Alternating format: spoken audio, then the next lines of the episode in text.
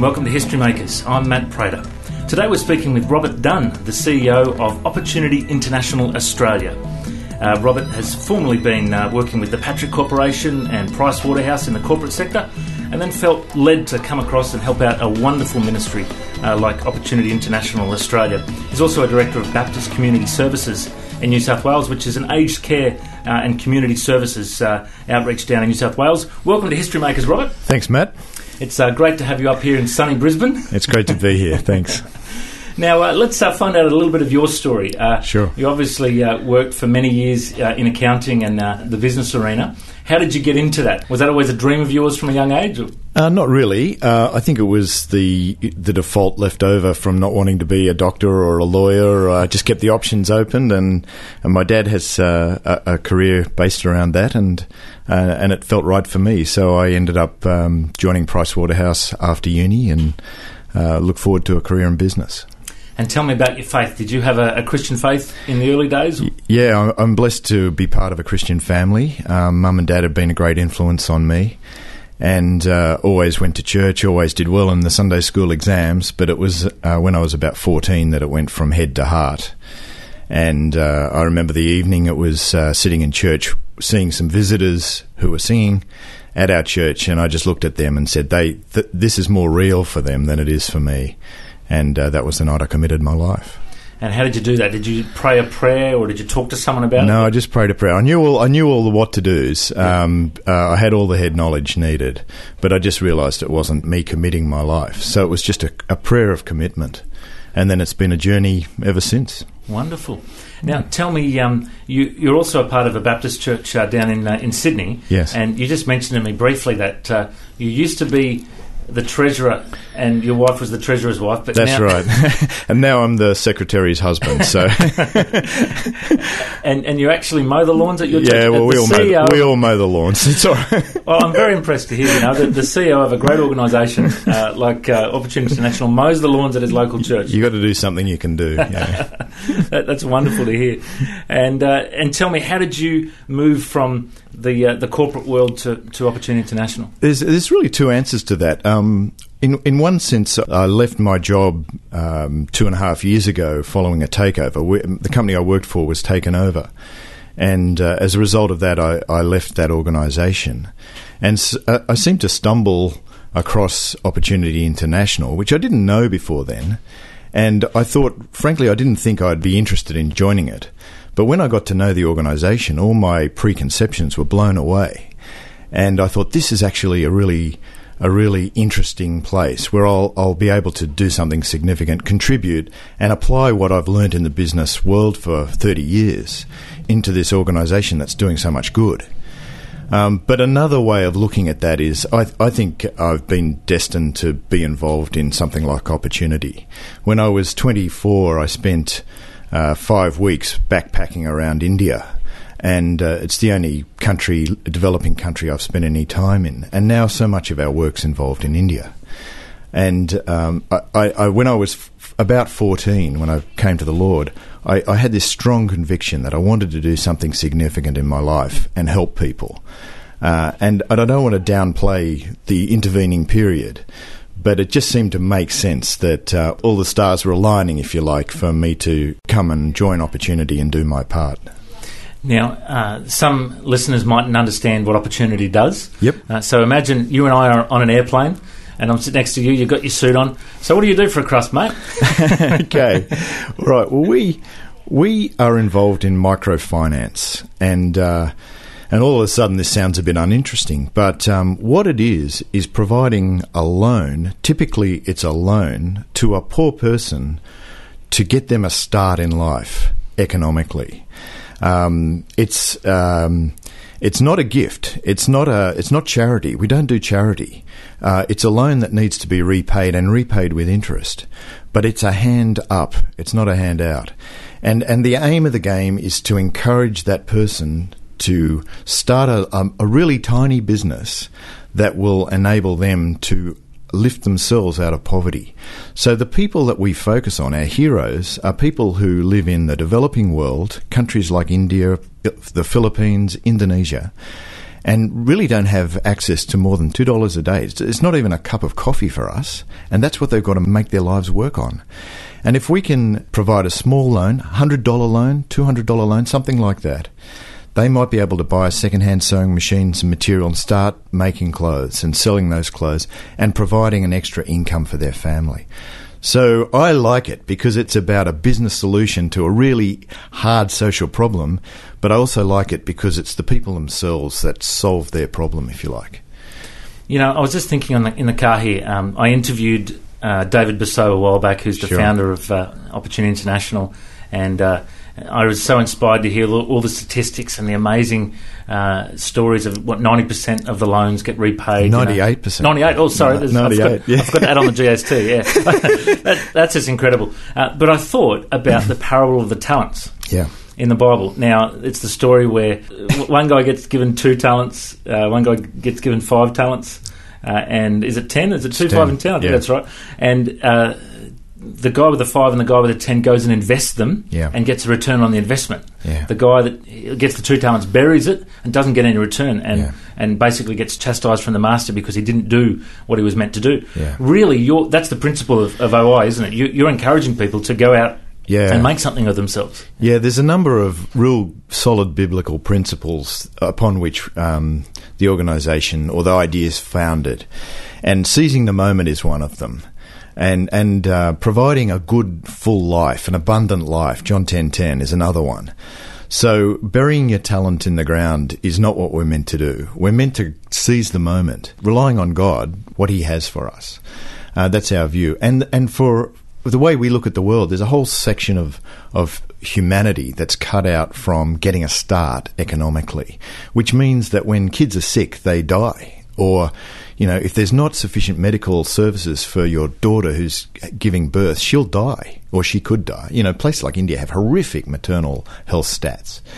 We have so much in the West, and so using what we have to help those who don't have, that's what I think Christianity is about. You're blessed to be a blessing. You're not blessed to sit on your bottom and just enjoy. Now, um, I'm sure you've got countless stories that you've heard over the years of people whose lives have been impacted by these loans. Yeah. Is there any that you, you want to share with us now that are, that are some great success stories? From- there are great success stories. Um, there's and and you meet them all the time. Um, and there's some actually some amazing um, stories of women. T- uh, most of our clients are women um, or, or, in fact, they're our partners' clients. We partner with Indigenous microfinance institutions. So the, the, the organisations that have the clients aren't us. They're our friends. They're our partners in the countries. And and I'm thinking of one Filipino lady who exports product to America, and there's an Indian woman in Hyderabad who exports. She's a major exporter of wigs to America. But mainly, you meet normal people and I think they're the successes. They may just raise pigs or raise chickens or have a buffalo or something like that, or a little grocery store. So they're not amazing entrepreneurs. Uh, they're just normal people like you and me. And they've, through their own hard work and application, they're now feeding their families properly. Or the kids that you, you talk to them and you say, what's, what's difference does this made in your life? All my grandchildren go to school and I pay the school fees. You know, think, wow, that's that's the sort of stuff I think. Well, I don't have to think about that, but she's thinking about her kids, and that's what I think about. You know, and and when you talk to them, their their fears and concerns are about are their kids going to grow up right, or what, peer pressures and social impact, and man, they're just like you and me. You know, and why wouldn't they be? Mm. Um, so. Uh, I, I just find talking to clients is the is the most inspiring thing, and they don't have to be ins- doing inspiring businesses. Uh, they're just applying, grabbing their opportunity. So, out of Australian operations where you're the CEO, mm. what countries do you focus on? We we focus on three countries: um, India, and the Philippines, and Indonesia. Um, and you mentioned David Bussau. David's our founder and, and hero. He's he started the organisation in Indonesia and quickly set up organisations, indigenous organisations, microfinance organisations in the Philippines. So for thirty years, we've been serving the poor in the Philippines and Indonesia.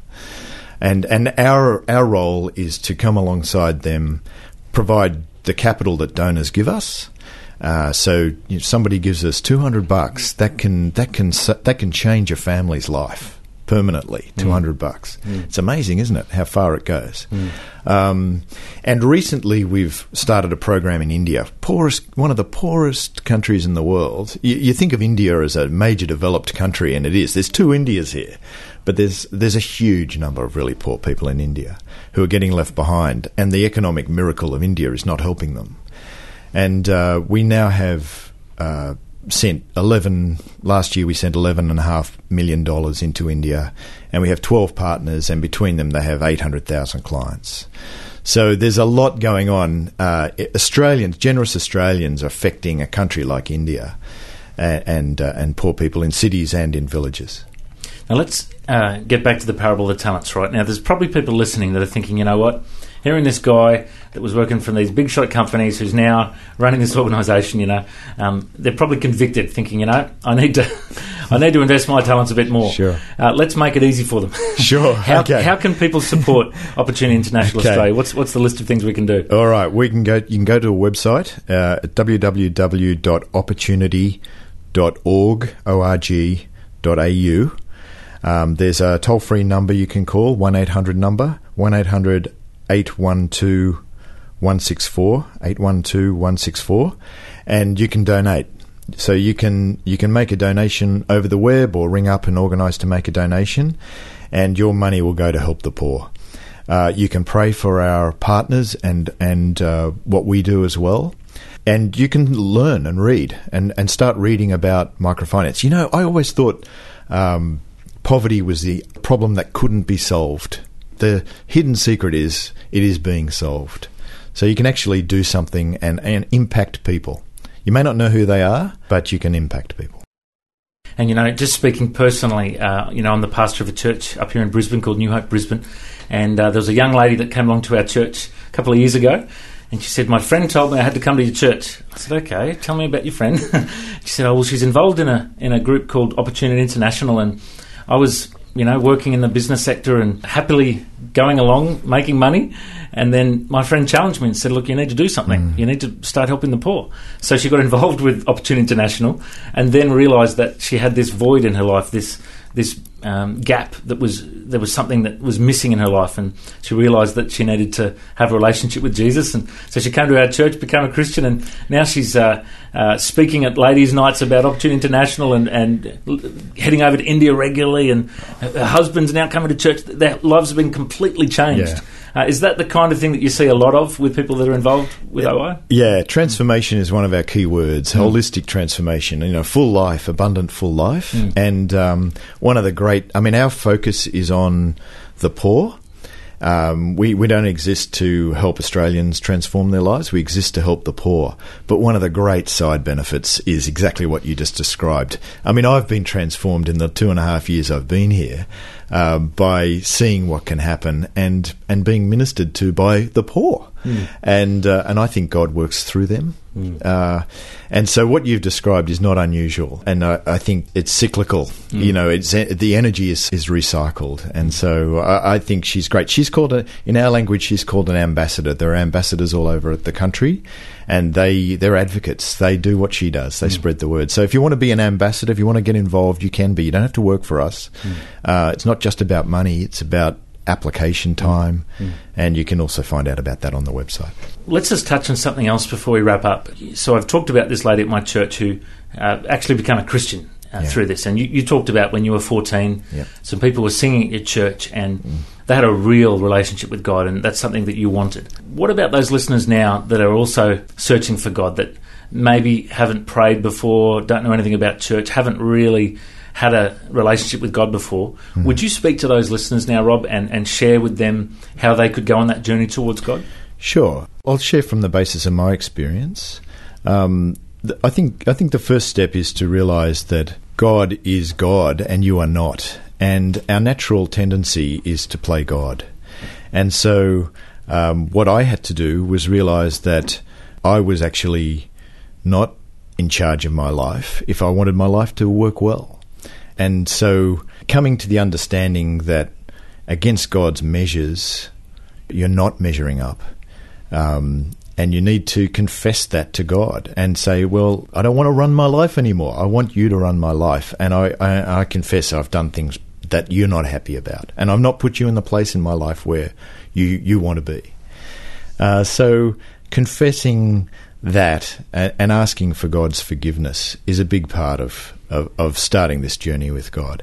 And then God will bless you. He's a loving God. He, you know, we have these strict views of God. I think I see God as primarily just gracious and patient and loving, and He loves you more than more than you realize, uh, to the extent of allowing His Son to take your punishment for you. For you. So um, it's all, you know, it's an interesting, it's the full life, it's the abundant life. Um, it's the life we want for our clients um, and our supporters. It's a great thing to get alongside somebody who can help take you through this process. If you know a pastor you can trust or somebody who's a Christian, ask them about it. Wonderful. Now, uh, if anyone wants any more information about what Rob's has talked about, uh, you can go to the website historymakersradio.com. There we'll also have a link uh, to the Opportunity International Australia website and uh, make sure people can get in contact and invest their talents and change the world and be a history maker like you are, Rob. thanks, Matt. Thank you so much for joining us today. Okay, thanks. It's been a pleasure. God bless. History Makers.